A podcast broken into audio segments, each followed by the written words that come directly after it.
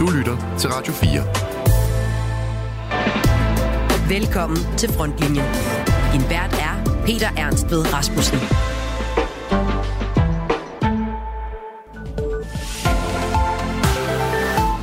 Vi er i gang med en nyhedsopdatering. Velkommen. Flere veteraner fra forsvaret skal have anerkendt deres PTSD-sager som arbejdsskader, så de kan få erstatning. Det mener forsvarsminister Troels Lund Poulsen. Ministeren vil derfor arbejde for at sikre en bedre sagsbehandling. Det siger han til Berlingske i dag.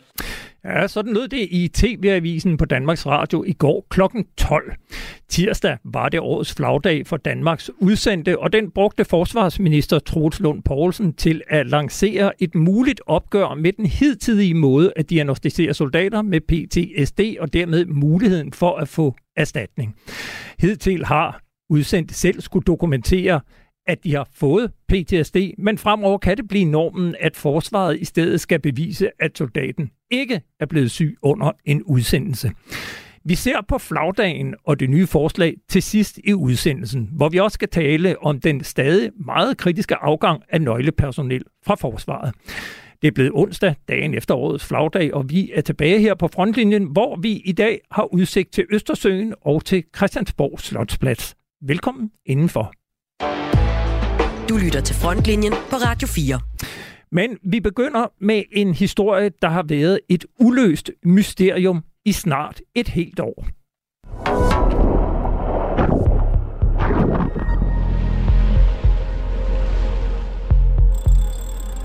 Recherche auf hoher See.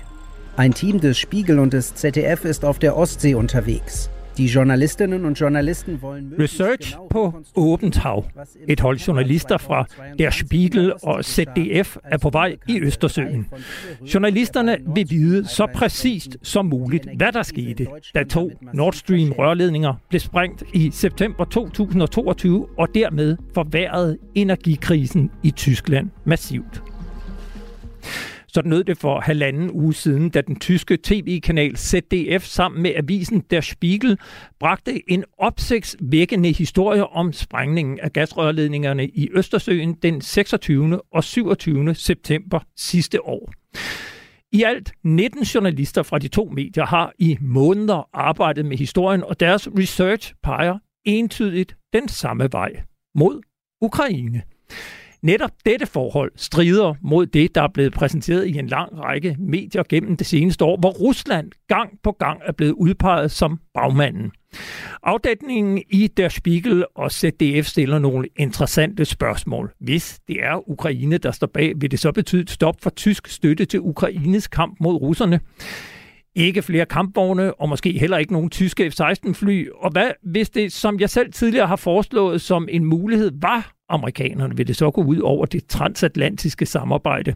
Mange mener fortsat, at det må være Rusland, der står bag angrebet, og man kan komme meget galt afsted, hvis man foreslår alternative forklaringer eller retter, sø- eller retter søgelyset mod nogle af vores allierede. Men her på Radio 4 er vi så heldige at have dig, Mirko Reimer Elster. Du er både Tysklands og USA-analytiker, så har du været på programmerne Genau og Only, i, Only in America her på programmet, øh, eller her på kanalen. Velkommen til. Jamen tak. Prøv lige at fortælle os først helt overordnet, hvad er hovedbudskabet i afdækningen fra Der Spiegel og ZDF om sprængningerne i Østersøen? Jamen, Der Spiegel og CDF, som har lavet det her gravearbejde i et halvt år, peger jo entydigt på, at øh, den teori, der jo også har været fremme før, nemlig om øh, båden Andromeda, at det er der, det hele ligesom øh, starter og slutter. At det er en øh, ukrainsk øh, besætning, der øh, leger sig ind med falske pas, øh, tager en, øh, en længere tur ud, der øh, ender i, øh, i Østersøen, og så øh, dykker ned, øh, placerer øh, sprængninger og sprænger øh, Nord Stream-ledningerne. Øh, så man kan sige, teorien er jo ikke ny.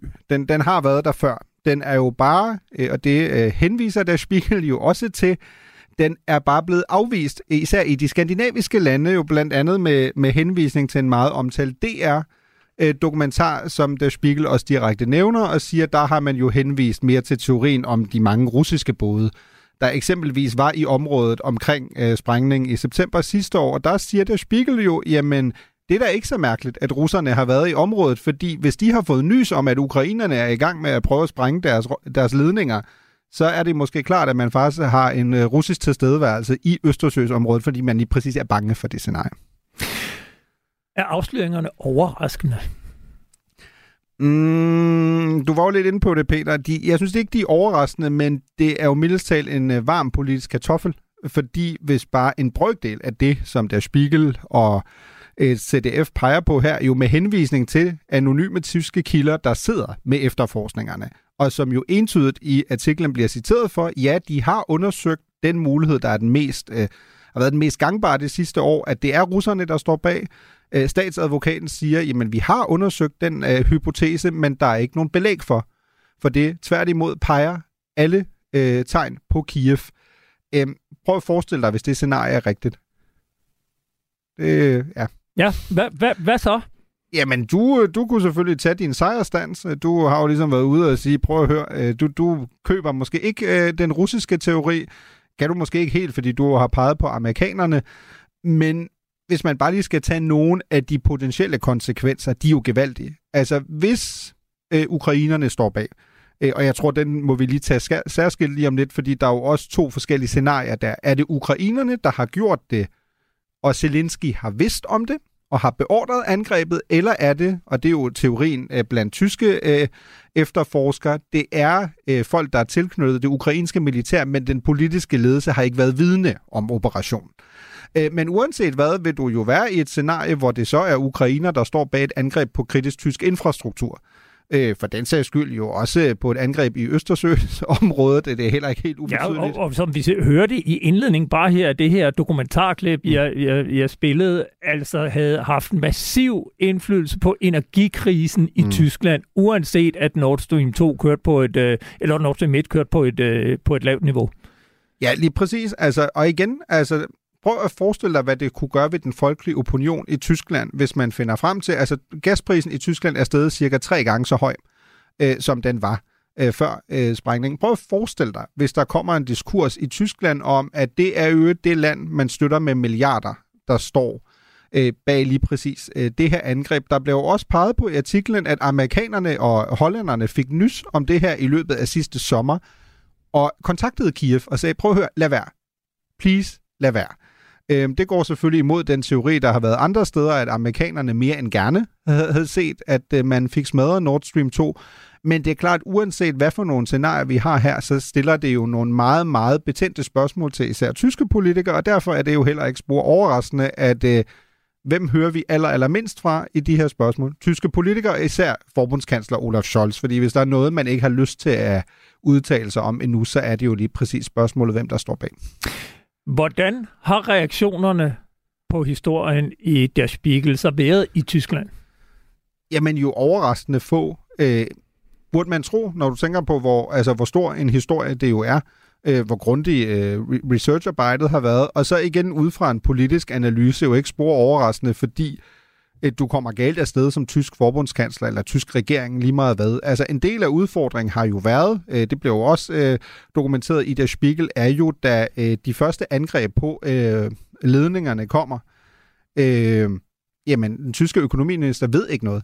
Altså, de er ikke engang blevet advaret om de efterretninger, de har fået fra hollænderne tre måneder før. Øh, og hollænderne var jo dem, dokumenterer der Spiegel og ZDF jo også, der allerede sidste sommer, tre måneder inden havde givet tyskerne et tip og sagt, prøv at høre, Øh, vi har efterretninger, der viser, blandt andet på baggrund af at tale med ukrainske kilder, at et, et realistisk scenarie, at ukrainerne prøver at angribe Nord Stream 2, men en båd, som de leger, seks mennesker, øh, og så sejler de ud, og så prøver de at dykke ned og, øh, og sprænge øh, ledningerne. Det er jo en til en det, der Spiegel finder frem til et år senere. Seks mennesker, en båd, der er blevet lejet, øh, falske pas, øh, ikke det tidspunkt, som man troede dengang. Dengang troede man, at det ville være omkring Baltops øh, øh, topmødet, eller manøvren, der var i, i sommeren. Ja, flådeøvelsen, ja, flådeøvelsen. I, en, en NATO-øvelse. Præcis. Ja. Man troede, det ville være sammenfaldende. Det viste sig, at det blev tre måneder senere, men efterretningerne var der. Tyskerne tog dem bare ikke alvorligt, og det betød blandt andet, at Tysklands økonomiminister ikke vidste noget som helst, og bare blev ringet op den 27. september for at vide, der foregår noget meget, meget mærkeligt i, i Østersøen. Fordi enten så er der gået 'spagbad' i den, men der er i hvert fald rigtig, rigtig mange bobler nu. hvor meget øh, fylder Nord Stream 2 så i den offentlige debat? Altså en ting er, at politikerne ikke mm. vil, vil blande sig, og Olaf Scholz han øh, tiger, men den offentlige debat i Tyskland, hvordan er den omkring Nord Stream 2, efter den her historie er ude, og knap et år efter sabotagen? Men igen, jeg synes, det mest interessante har været, hvor lidt den her historie faktisk er blevet diskuteret i Tyskland. Altså, det er en forside historie på Der Spiegel, der er seks måneders gravearbejde. Øh, undskyld, konklusion er mildest talt opsigtsvækkende. Alligevel bliver det stort set ikke diskuteret, men det fører os jo tilbage til noget af det, som generelt har været meget slående det seneste års tid, og det er, øh, hvor åbenlyst man havde fastlagt sig fra starten i forhold til, at øh, vi ser sprængningen, det må være russerne. Så snart du kommer med en anden øh, teori, og der har jo altid været plausible teorier for, hvorfor det ikke skulle være russerne, der sprænger deres egne ledninger i stykker, så øh, blev man jo hurtigt beskyldt for, at jamen, nu er man i gang med russi- en russisk misinformationskampagne, man er lidt Putins nyttige idiot. Øhm, og igen, du kan ikke afvise, at det er russerne, der står bag, men statsadvokaten siger jo direkte i der Spiegel-artiklen, man har undersøgt hypotesen med, at det er russerne, der står bag. Man har undersøgt false flag, fortælling, nemlig at russerne står bag, giver bagefter ukrainerne skylden for at underminere vestens støtte til Ukraine. Man har ikke nogen beviser for det. Tværtimod har man beviser for, at det er ukrainske statsborgere, øh, folk tilknyttet ukrainske 93. 20. militærbrigade, der står bag, og forklaringen på den, eller den teori, der ligger bag for, at det er ukrainerne, der skulle stå bag ifølge der Spiegel og ZDF, har hele tiden været lige ude af landevejen. Forklaringen er, ukrainerne vil gerne afskære russerne en meget stor indtjeningskilde i forhold til at kunne føre krig mod Ukraine, og ukrainerne er bekymrede for, at de tyskere, der i årvis har købt billig russisk gas, faktisk ikke til, er til at stole på i længden, og derfor bliver vi simpelthen nødt til at ødelægge lortet. Altså for at sige det rent ud, fordi ellers så kan vi risikere, at tyskerne om fem år igen indkøber øh, russisk gas. Den teori har jo altid været plausibel, og derfor har det også altid slået mig, øh, særligt som en tysker, der bor i Danmark, hvor vildt det har været, hvor indsrettet den danske debat har været fra start, at hver gang der er nogen, der har sagt noget om det er dig, eller Adam Holm, eller andre, så blev man ligesom beskyldt for at være en nyttig idiot.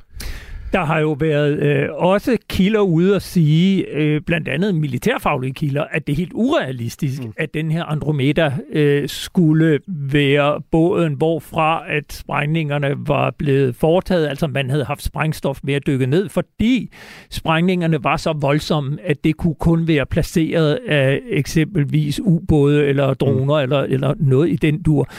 Hvad siger afdækningen i Der Spiegel og ZDF om, om, om det det forhold? Jamen afdelingen i Der Spiegel og ZDF, og igen, vi taler om mennesker, der har arbejdet et halvt år på den historie, øh, har talt med efterretningskilder, og de skriver flere gange i den her meget lange artikel, de har talt med militæreksperter, der er ikke nogen tvivl om, ifølge militæreksperter, det kan du godt. Det er ikke nemt at gennemføre sådan en dykkeroperation, men den er ikke umulig. Øh, og især ikke, hvis man, som vi jo ved i det her tilfælde med, med Andromeda-skibet, har været i gang i mange uger. Altså man har jo ikke været der en dag eller andet.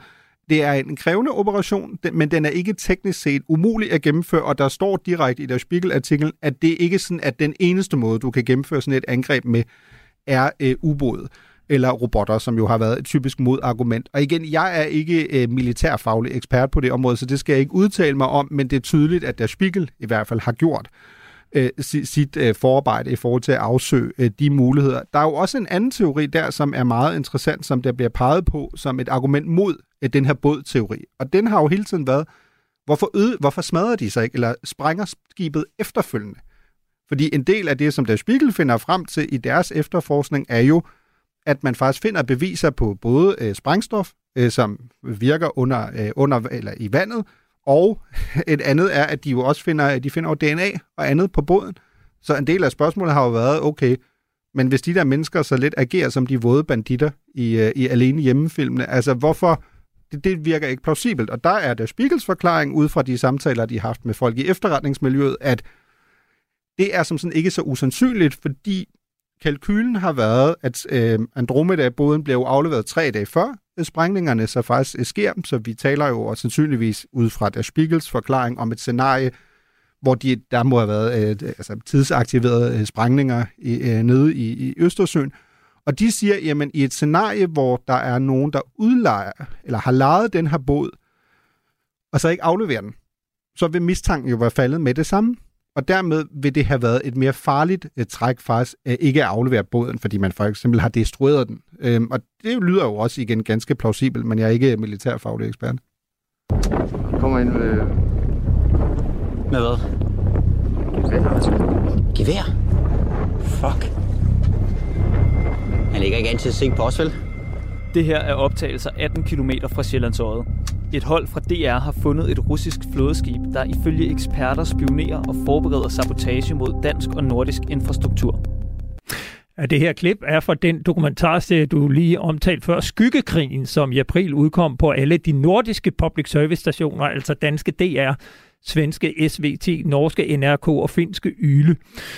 Dokumentarserien pegede entydigt på Rusland som staten bag sprængningerne, og dokumentarserien modtog de øvrige medier med anerkendelse. Men da jeg selv i november sidste år skrev på mit eget forsvarsmedie Olfi, at meget tydeligt på, at amerikanerne stod bag, blev jeg i den grad udskrevet til at gå Putins ærne, fremføre russisk propaganda og optræde som en slags naiv putinist. Har der været den samme konsensus i Tyskland i medierne om, hvem der er skurken? Nej, det, det, det synes jeg ikke. Øhm, og som jeg også nævnte før, altså, der Spiegel og ZDF nævner jo specifikt skyggekrig. Øh, og fordi artiklen jo ikke øh, påstår at have den ultimative sandhed, det er jo en, et journalistisk gravearbejde, der siger, ud fra det, vi kan høre på folk i miljøet, efterforskningerne er stadig i gang, peger alle pile mod Kiev. Det er jo ligesom det, der er konklusionen i der Spiegel. Og der øh, henviser man blandt andet til at sige, at vi ved godt, der er andre udlægninger, blandt andet øh, skyggekrigen, og der siger man bare, jamen ja, det er rigtigt, der var rigtig meget russisk aktivitet i øh, Østersøsområdet, øh, men den teori, at det skulle handle om, at man groft sagt tog dem på færre skærning, den køber øh, der Spiegels journalister ikke, fordi de siger, et, øh, de mener simpelthen ikke ud fra, hvordan Rusland generelt har gebærdet sig, at Rusland vil være i stand til at gennemføre sådan en aktion tophemmeligt. Øh, to, sandsynligheden for, at de russiske skibe er der, mener de skyldes mere, at de har fået nys om, at ukrainerne er i gang med at prøve at sprænge Nord Stream, og derfor faktisk prøver at forhindre det, der så viser sig at være det uundgåelige. Øh, og igen, jeg, jeg skal ikke øh, gøre mig til, til dommer over, om det er den ene forklaring eller den anden, der er rigtigt. Jeg synes bare, en, man kan ret tydeligt se, at der Spiegel har gjort sit hjemmearbejde, og jeg vil også sige, som, øh, som sagt, en tysker, der, der bor i Danmark, at mit indtryk er, at den tyske presse har været langt fra sig enåret i sin tilgang til at kigge på forskellige muligheder, som man har været herhjemme i Danmark, øh, hvor man hurtigt, som du siger, hvis man bare påpegede, at der kunne jo forelægge andre muligheder, end at russerne havde sprængt deres egne gasledninger, øh, blev ligesom blevet udråbt til at være sådan en, en putin forstærer som vi siger på tysk. Hvis vi så vender blikket mod USA, som du jo også følger med i, hvad, er, er det sådan en nyhed, der er blevet lagt mærke til på den anden side af Atlanterhavet? Mm, nej, ikke i sådan så stor stil, øh, men det er også klart, når du har en tidligere præsident og nuværende præsidentkandidat, der går ind og ud af retssal og sådan noget. Det, det er lidt svært at, at konkurrere med, men der er selvfølgelig, hvis man kigger på den amerikanske sådan, vinkel her, altså folk vil jo kun græde krokodilletår over det, der er sket. Altså, det er totalt åbenlyst, at amerikanerne ikke har ønsket øh, Nord Stream, øh, har sagt til tyskerne dengang, man havde ligesom etteren, sagde, toeren, virkelig dårlig idé, stop med Nord Stream 2, I skal ikke gøre jer endnu mere afhængig. Øhm, altså, jeg kan jo det... bare nævne, det var blandt andet det, der gjorde, at jeg skrev, som jeg mm. gjorde, faktisk provokeret af, at det var et øh, argument, der slet ikke kunne fremføres, mm. men hvor vi jo bare kunne konstatere, at to uger før krigen begyndte, der stod Olaf Scholz i det hvide hus sammen med præsident Biden, hvor præsident Biden siger, at hvis russerne triller over grænsen til Ukraine, så er der ikke længere nogen Nord Stream 2, og han bliver spurgt, hvordan vi gør det. Trust me. Ja. Vi ved godt, hvordan man sætter den der gaslinje ud af, af spil. Og det var jo ligesom et argument, der til trods for, at den eneste stat, der har sagt, at de ville gøre det, hvis man nævnte det, så blev man jo kaldt putinist. Ja, og der kan man sige, at der Spiegel og, og, og CDF-graverarbejdet jo igen interessant, fordi de jo pointerer, at det faktisk er amerikanske efterretningstjenester, der kontakter Ukraine i sommer sidste år, juni sidste år, da de får nys om, at hollænderne har efterretningerne på, at ukrainerne måske er i gang med at sprænge ledningerne, og ifølge der Spiegel jo siger til ukrainerne, lad være. I skal ikke gøre det her. Øh, og det er jo sandsynligvis, øh, fordi man fra amerikansk side ved, altså hvad for nogle potentielle implikationer der er af, at hvis ukrainerne sprænger kritisk tysk infrastruktur, hvad gør det i forhold til opbakningen til Ukraine, hvad gør det i forhold til allianceforholdet. Alle ved jo også, øh, det tror jeg også, du ved, Peter, vi kommer jo aldrig til at få et definitivt svar på det her. Der er en grund til, at politikere ikke vil tale om det. Vi kan regne med, at selv hvis teorien om, at det er ukrainer, der står bag, så vil Zelensky gå ud og sige, prøv at høre, det aner jeg ingenting om. Det er ikke folk, der har øh, ageret på den ukrainske regerings øh, vegne. Det er sådan nogle øh, løse missiler, der har, har gjort noget. Og så vil diskursen jo lynhurtigt blive i det meste af Europa, jamen hvad er problemet? Vi skulle alligevel ikke købe russisk gas. Så lortet er blevet ødelagt. Hvad, hvad er problemet? Agtigt, ikke? Og tyskerne er de sidste i den her diskussion, der vil kunne stille sig op og sige, nej, nej, nej, men der var jo en kontrakt, og man må ikke bare ødelægge andres ting og sådan nogle ting, fordi tyskerne er jo i forvejen dem, der har håret i postkassen i forhold til at have gjort sig øh, så afhængig. Og så vil jeg bare til sidst se i forhold til den amerikanske debat, det her har jo været et af de få emner, hvor republikanere og demokrater faktisk er enige. De mener begge to, uanset om du er Biden eller Trump, at det var en utrolig dårlig idé fra tysk side. Så der er jo ingen, der er ked af, at man ikke kan bruge de ledninger til at få fragtet noget russisk øh, gas afsted længere. Særligt ikke, hvis man i stedet for køber noget øh, amerikansk LNG-gas i stedet for, ikke? Som der så bliver gjort i meget høj grad. Her til sidst bare et enkelt spørgsmål. Hvor står du selv? Mirko Reimer, ældster Tyskland-ekspert og USA-ekspert. Du er jo lægmand, men du følger jo med i, hvad der bliver skrevet og sagt og vist. Øh, hvad hælder du til?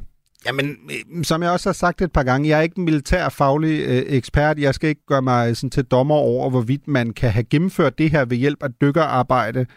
Men jeg synes ud fra et analytisk perspektiv, at det hele vejen igennem har været mere plausibelt, at det er andre end russerne, der, der står bag. Om det så var ukrainerne alene eller andre.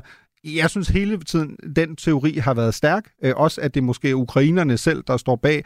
Og jeg er ikke blevet mindre skeptisk over for den teori, efter jeg har set, hvad der Spiegel og CDF har brugt et halvt år på at lave.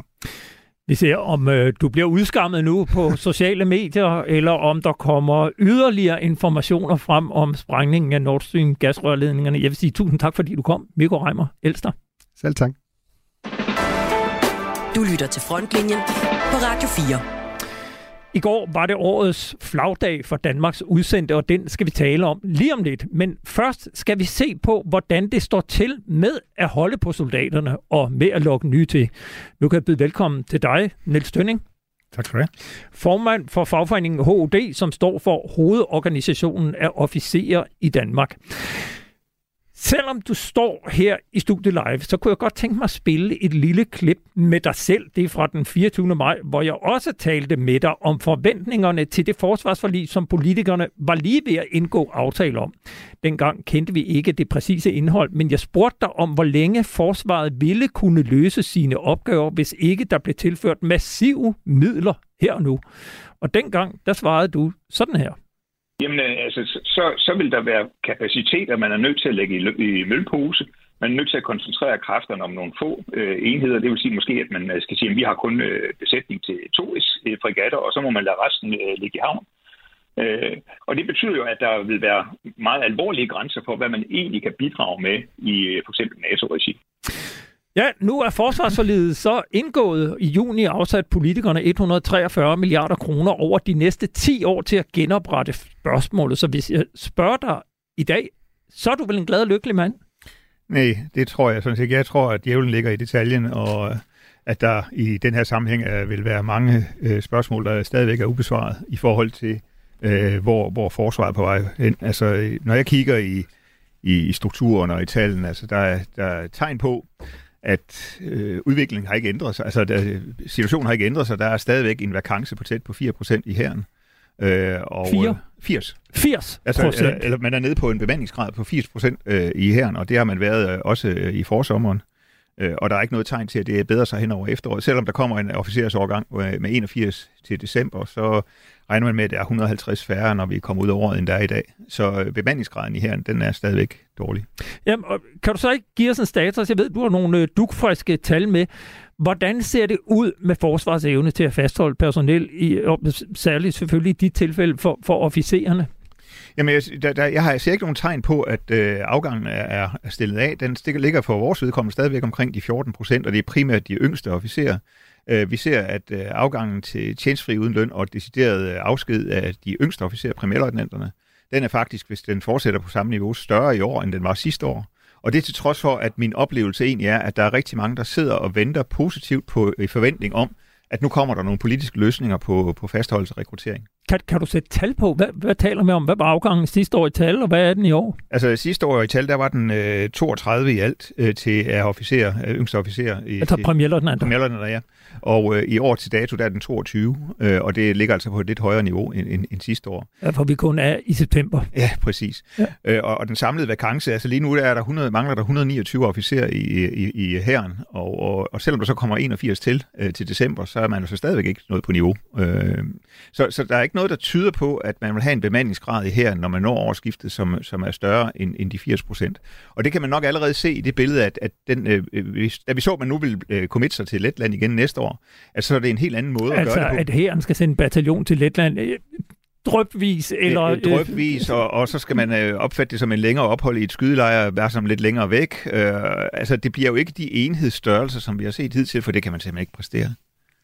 Nu er forlidet jo så indgået. Der er afsat 143 milliarder kroner. Der er lavet en plan for, hvordan pengene skal indfases. Løser det ikke nogen af problemerne?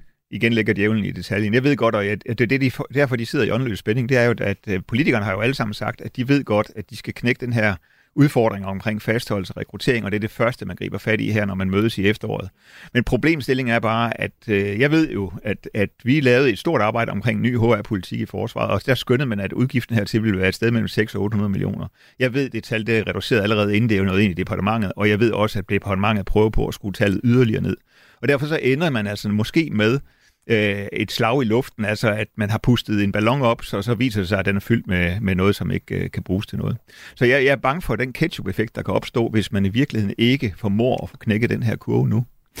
Øh, I forlidet, der fremgår det, at øh, nogle af de her penge, der skal bruges til at fastholde personel, øh, de begynder at komme fra 2024, men at det første år, så er puljen allerede brugt, fordi vi nu har købt artillerisystemerne Puls og Atmos, og, og det vil sige, at penge til at fastholde først for alvor begynder at komme i 2025. Er det også sådan, du læser for livet? Ej, jeg læser lidt i, at der er, øh, jeg tror, det er cirka 600 millioner, som stadigvæk ikke er øh, disponeret i øh, allerede første år, altså i 24. Og hvordan de vil blive disponeret, det ved vi jo ikke, øh, sådan dybest set.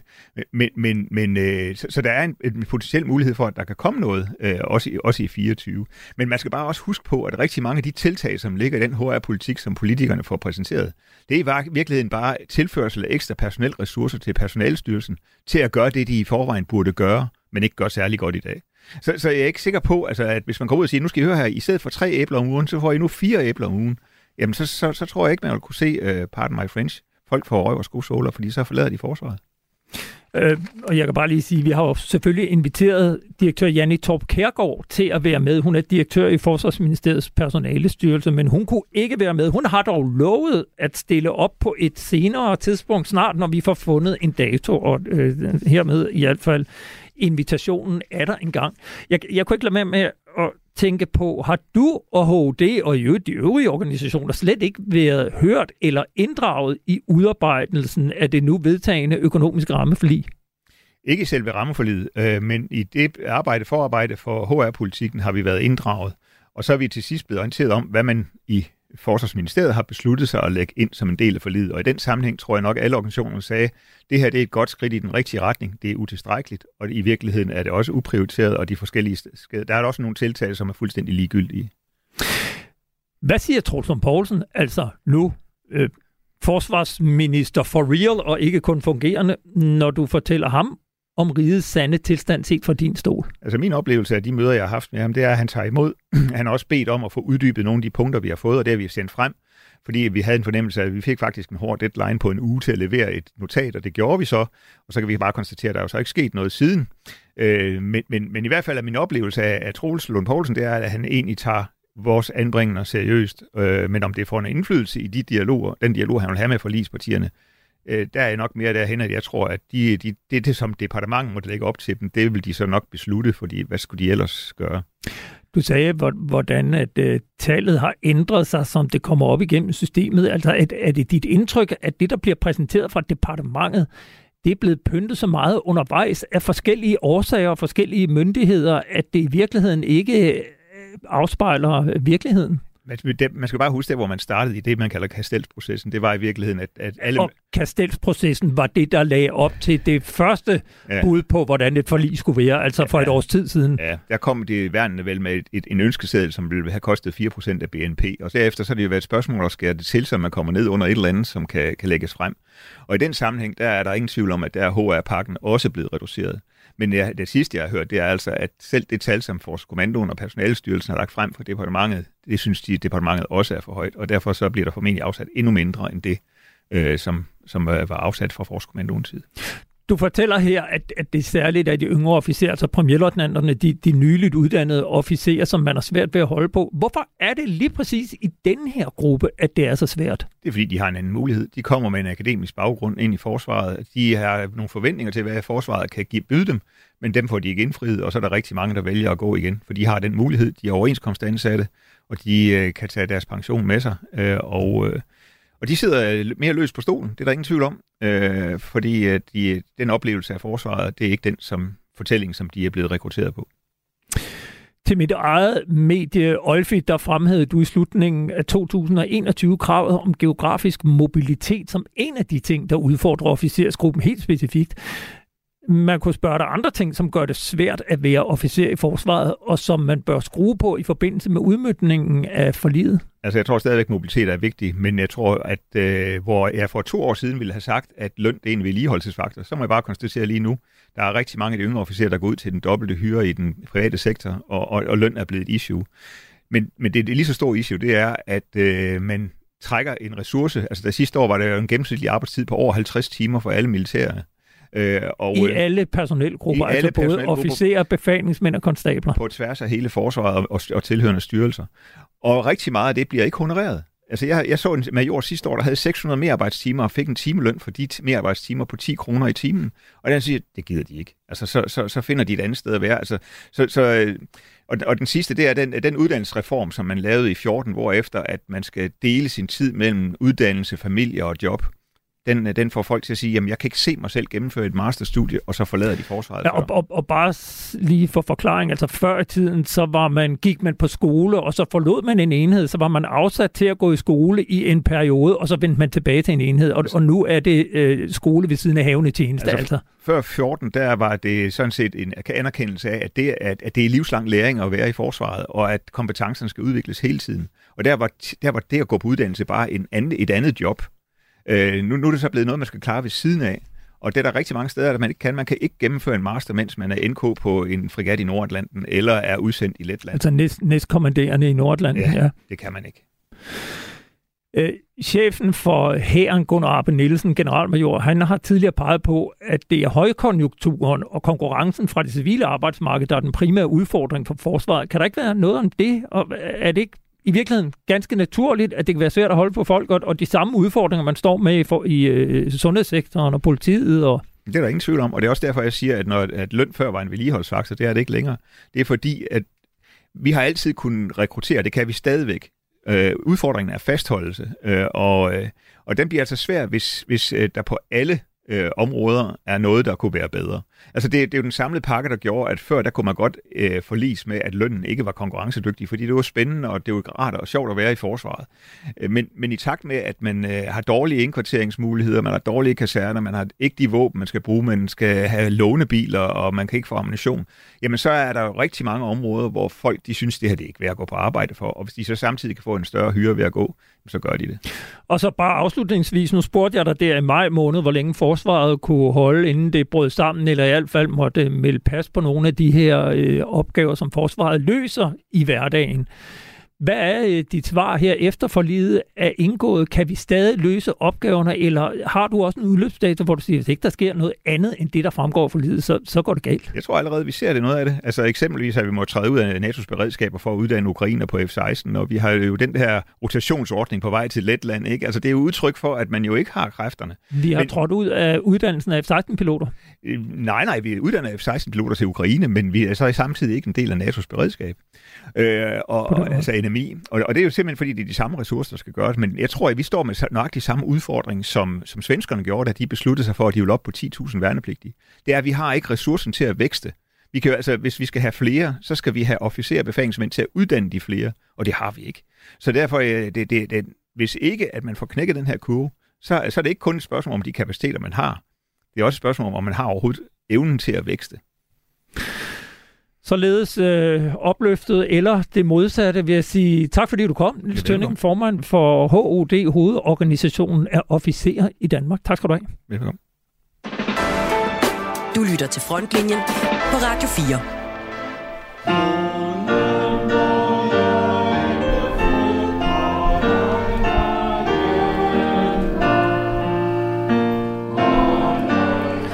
Ja, i går var der flagdag for Danmarks udsendte, og det blev for 15. gang fejret over hele landet. Klippet her er fra TV Ishøj og stammer fra øh, flagdagen i Ishøj Kommune. I København var der traditionen tro først parade på kastellet med deltagelse af kronprinsparet, forsvarsledelsen og forsvarsminister Truls Lund Poulsen.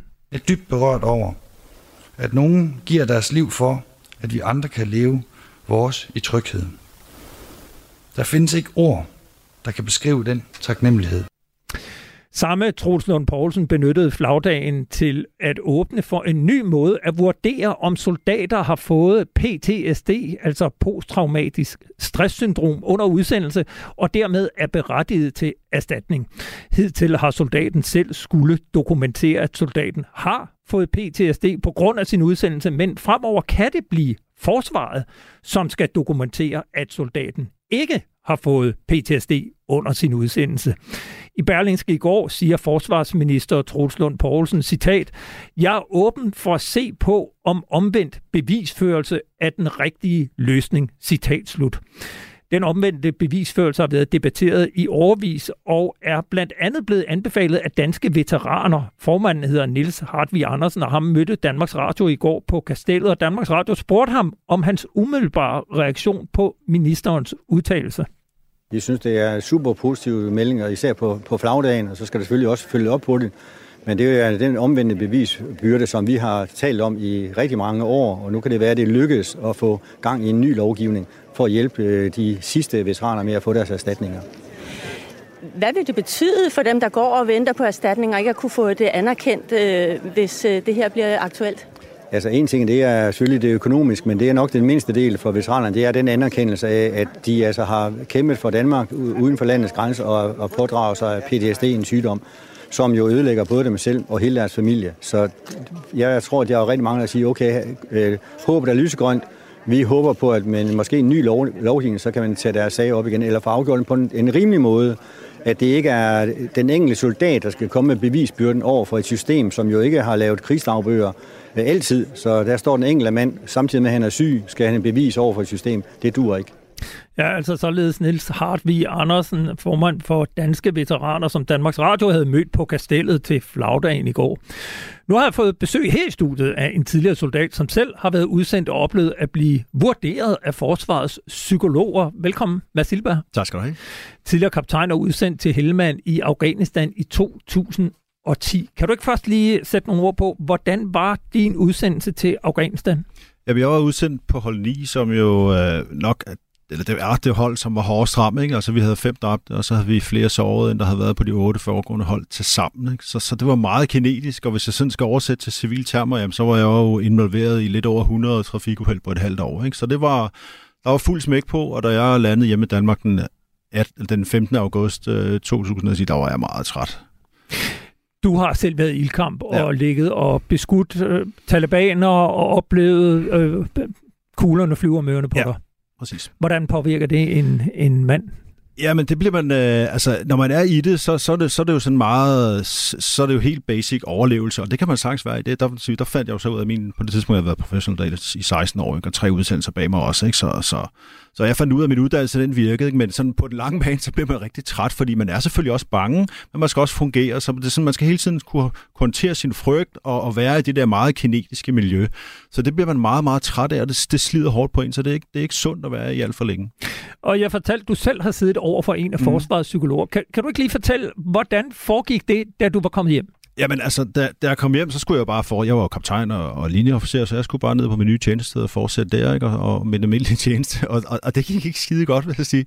Jeg begyndte at få svært ved at sove om natten, og det der med at være derhjemme og skulle og indgå i min familie igen, som almindelig familiefar, der var ingen far, og, og, og handle ind i netto og sådan nogle ting, jeg øh, så, så da der var gået syv måneder, så får man sådan en automatisk brev fra forsvars psykologer, hvor jeg kunne sætte kryds i, om jeg havde lyst til en, en samtale med dem, ikke? og det, det satte jeg så ja i. Og så blev jeg indkaldt til det, som de kalder for en visiterende samtale. Øh, og jeg tror, at det første spørgsmål, hun stillede mig, det var noget omkring min barndom, en psykologen der. Der var afsat en time til den. Og jeg har altså vokset op, øh, min, min mor hun lå så skilt fra min alkoholiske far, da, da jeg var fire år, ikke? og så lå hun mig blive hos ham. Så jeg har været mere på værtshus end, end, end de fleste altså som barn, end de fleste har som voksne. Ikke? Øh, så der var masser at snakke om omkring min barndom, men, men på det tidspunkt, der var jeg jo næsten 40 år, så, så altså, jeg har jo levet fint med den barndom i mange år. Men øh, den der time blev så, var så gået, og, og så fik jeg at vide, at om et par uger, så ville de, så ville de komme med en melding, om jeg kunne, kunne få bevilget noget psykologhjælp. Og så 14 dage efter, så blev jeg ringet op, og nu havde de vendt den, og de var ganske rigtig enige at jeg havde en masse udfordringer, som gjorde, at jeg havde behov for psykologstøtte, men det var ikke noget, der bundede min udsendelse til Afghanistan, så, øh, så jeg måtte det selv... Det bundede din barndom. Ja, præcis. Jeg måtte selv ud og betale for noget psykologstøtte, hvis jeg ville have det. Nu hører du så, at øh, forsvarsminister Troels Lund Poulsen måske vil ændre praksis til, at det er forsvaret, der skal kunne dokumentere, at man ikke har fået PTSD eller er blevet psykisk ja. belastet, øh, i stedet for, at en soldat skal dokumentere, at man er kommet psykisk til skade. Hvad er ja. din umiddelbare reaktion på hans udmelding? det, virker jo så, at man hopper over en anden grøft, som jeg også kan se en masse problematikker i, fordi så kan alle jo få, få, få konstateret PTSD, hvis det forstående skal bevise det. Men jeg, jeg vil sige, altså, jeg, jeg, jeg synes jo, det, det er jo et problem, som har varet meget længe, og det, det er et eller andet sted, så, så er det alt for sent, og, og, og jeg ved ikke, om det fører til noget som helst. Altså, jeg, jeg er blevet kontaktet af utrolig mange af de unge drenge, som jeg var udsendt med der tilbage i, i 2010, ikke? Så, som, som skrev til mig og spurgte, hvad Mads må jeg skrive dig på som vidne i forhold til, at jeg har været udsat for noget traumatisk. Ikke?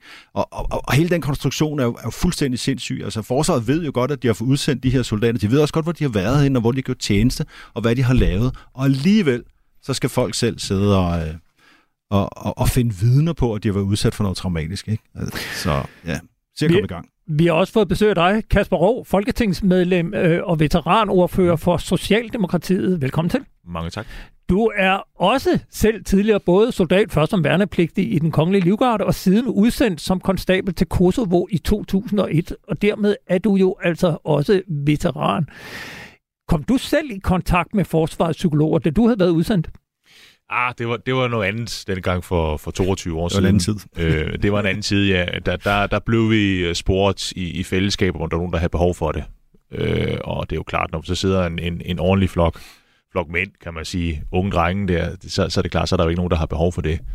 Øh, så, så det gjorde jeg egentlig ikke. Nu kan man i al respekt vel også sige, at trusselsniveauet var et andet i Kosovo, end det var i, i Helmand, kunne jeg forestille mig. Ja, ja, det, det, var, det var jo noget helt andet. Vi skulle, vi skulle, det var jo en, en, en fredskabende mission, som skulle skabe noget sikkerhed og havde politiopgaver og sikre grænser og så videre. Og det er jo klart, det var noget andet end, end Afghanistan øh, i, i Helmand. Men nu foreslår forsvarsministeren så, at det måske er på tide at ændre måden, man vurderer udsendte soldaters øh, psykologiske tilstand. Er det en god idé?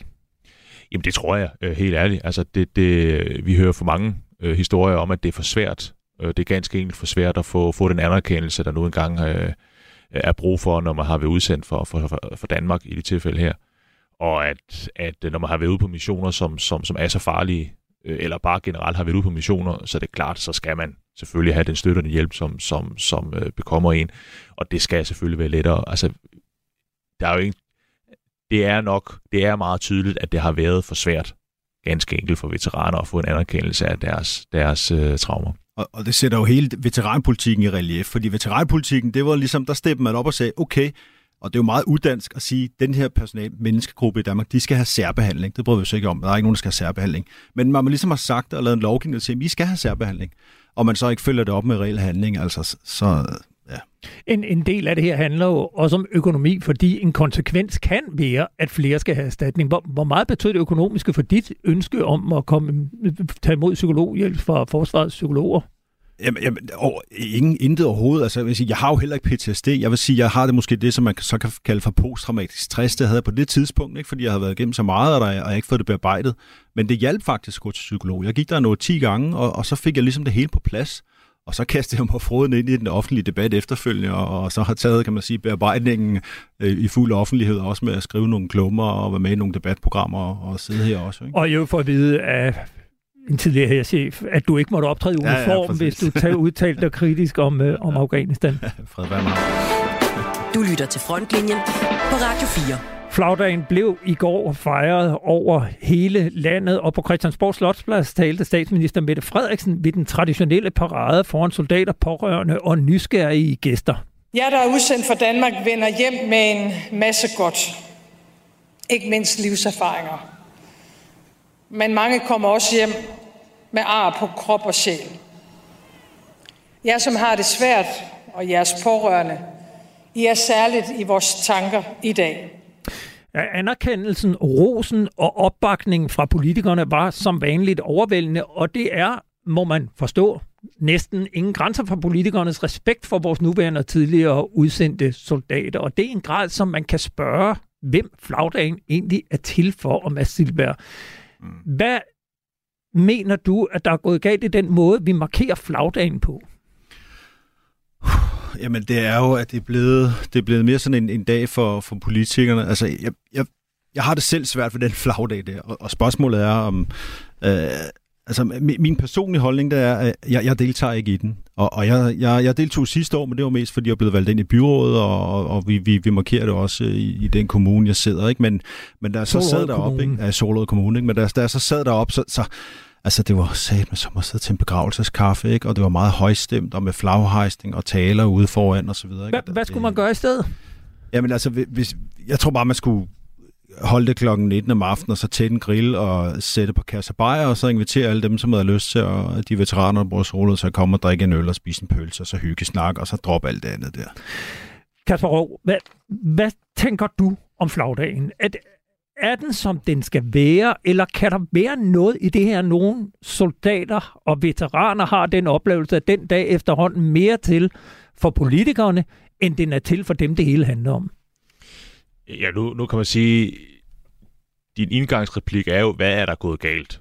Det, det, det er måske nok lige at, at stramme den. Altså, jeg synes, flagdagen, det, det, er, jo, det er jo en offentlig øh, respekt for, for, for de veteraner, der har været udsendt. Altså længere er den sådan set ikke, og den er der for veteranerne.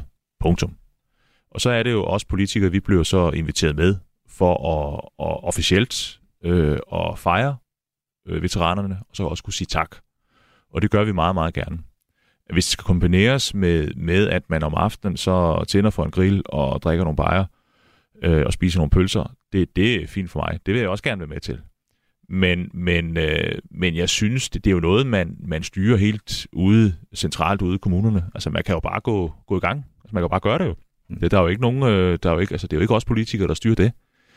Øh, jeg er bare utrolig stolt over, at jeg kan få lov til at sige tak til, til veteranerne. At der er nogen, der, der, der gider at høre på mig. Øh, for jeg blev inviteret jo. Hvor, hvor var du selv i går? Jeg var i Vordingborg. Ja. Øh, hvor jeg holdt en tale dernede for veteranerne. Øh, og det, det, er, det er meget bedre over, at de, de, de gerne vil have en tak for mig.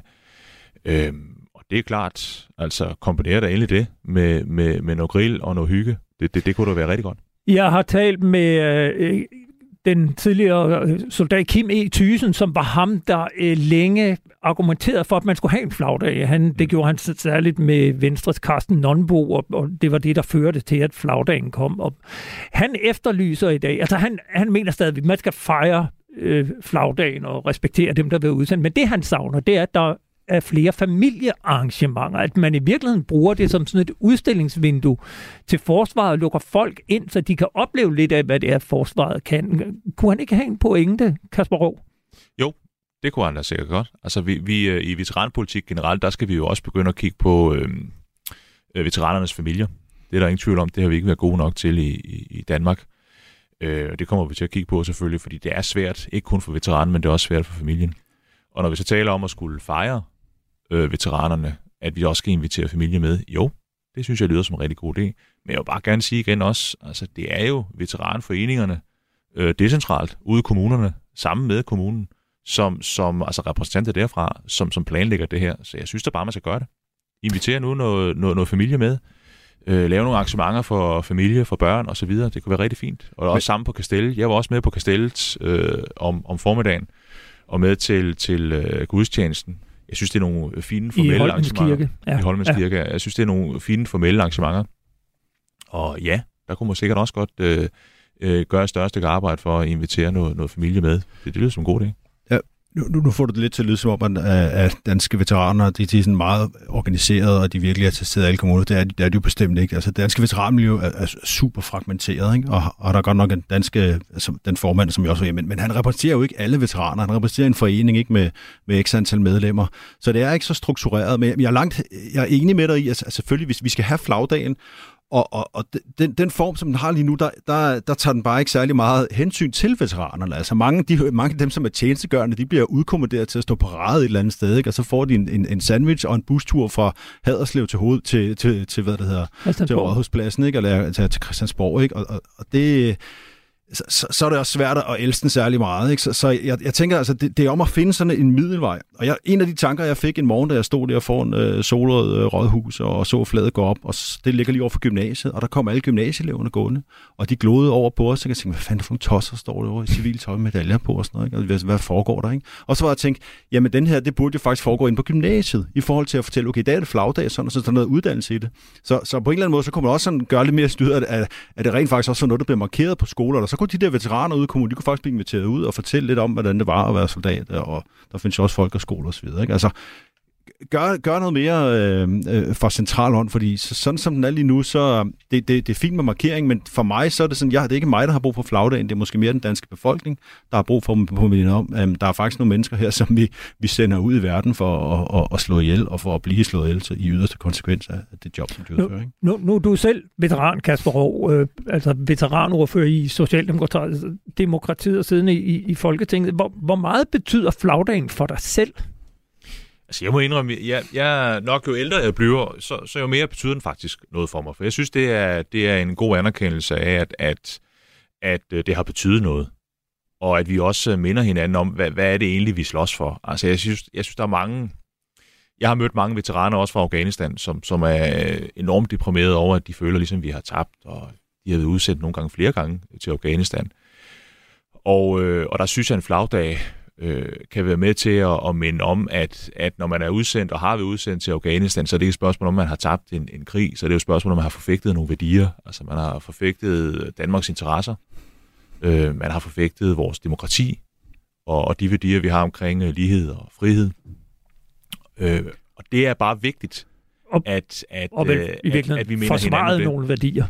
Ja, på den grad. Ja. Altså, det, det, det har vi da. Øh, Mads, Mads Silberg, nu, ja. nu, nu sidder du her med en, øh, med en politiker. Man kan jo fristes til at spørge, mangler der en sammenhæng mellem, hvad politikerne siger til og om soldater, og så det, som de rent faktisk gør? Ja, og- og den her debat har jeg jo været medvirkende i mange år. Ikke? Altså, det, det synes jeg jo bare generelt. Og problemet er jo også lige præcis med krigen i Afghanistan nu åbner du den op. Den har jo varet 20 år, ikke? Så, så narrativet det har jo ændret sig simpelthen så mange gange. Ikke? Og problemet er lige præcis narrativet, det er, at vi ikke har et fælles narrativ for den der krig, vi har deltaget i så mange år. Ikke? Altså politikerne kan bare vælge at vare og sige, jamen, nej, det er jo faktisk det her, hvorfor vi var der. Nej, det var derfor, vi var der. Der er ikke sådan en, en fast fortælling. Altså, og, og, og, det, Og den er vel ikke blevet nemmere, efter vi har trukket os ud Ah, og, nej, nej. og, og, og, et, og der er et- ingen, der har lyst til at lave en, en erfaringsopsamling, som siger, hvordan gik det, og hvorfor skete det, som siger, nej, nej, det, det har man slet ikke lyst til fra politisk side. Så politikerne måske kan i hvert fald starte den der øh, Øh, for, eller hvad det hedder, heling i forhold til Afghanistan-krigen med at, at gå ud og sige, hvad det egentlig var, vi lavede, og hvorfor, og så tage ansvar for det. Så er det lidt nemmere at forholde sig til, så man som veteran ikke skal selv ligge råd med, hvorfor det var, jeg satte mit liv på spil dernede.